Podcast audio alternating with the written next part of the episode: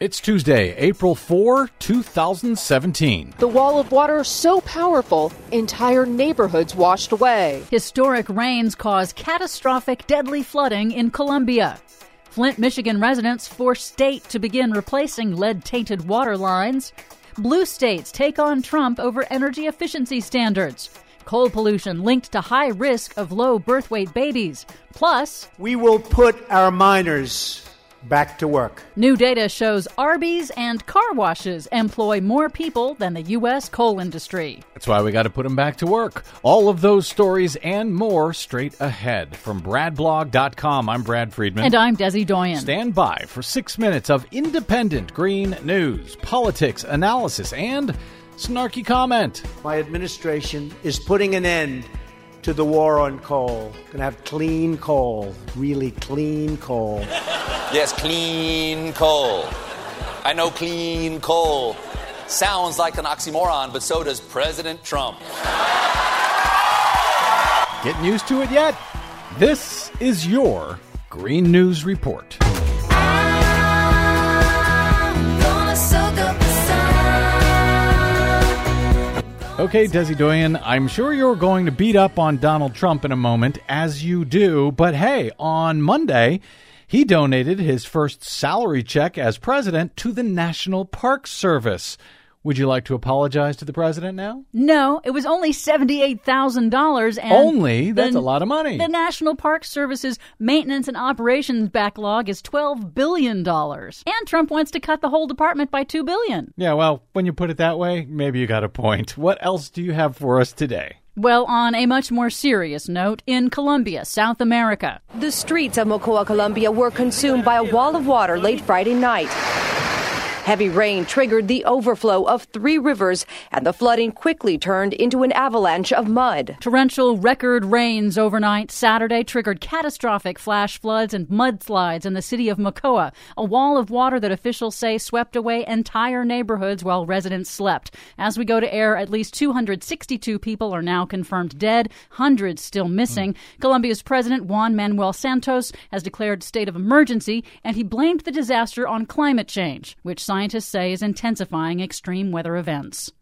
Here in the U S, the U S. Senate this week is battling over the confirmation of Judge Neil Gorsuch to the U S. Supreme Court. Environmental groups oppose elevating Gorsuch, warning that his record is to the right of the late Justice Antonin Scalia on environmental and climate regulations that rein in industrial pollution.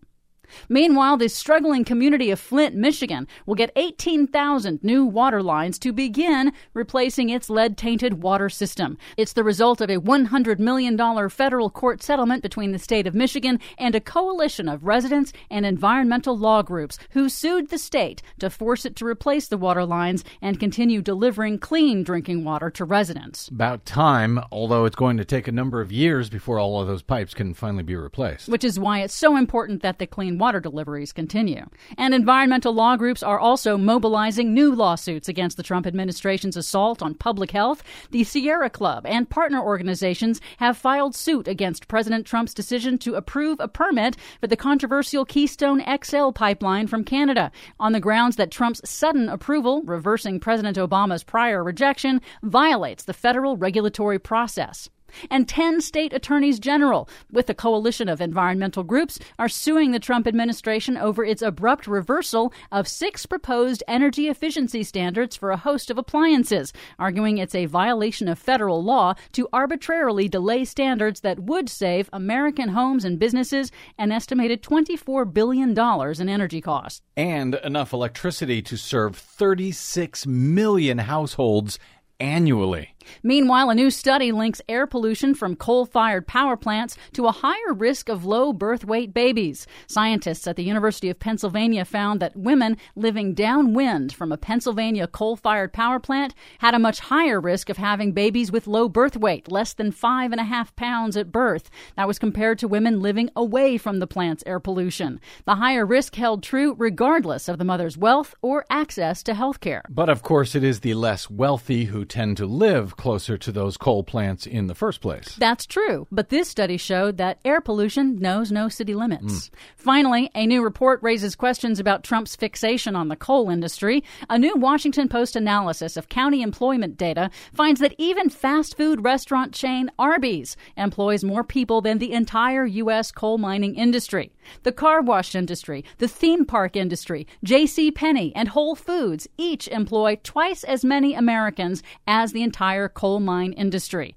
This data raises questions of why so much of U S energy policy is directed at just one highly polluting industry. Follow the money. The fossil fuel money. Indeed. You got a lot of news into today's report. Nice going. For more on those stories and the ones Desi couldn't get in today, check out our website at green news dot brad blog dot com. Don't forget, you can download our reports anytime via Stitcher, TuneIn, or iTunes. Find us and follow us and share us on the Facebooks and the Twitters at Green News Report. I'm Brad Friedman. And I'm Desi Doyen. And this has been your Green News Report. Follow where the money goes. Follow where the money goes. Follow where the money goes.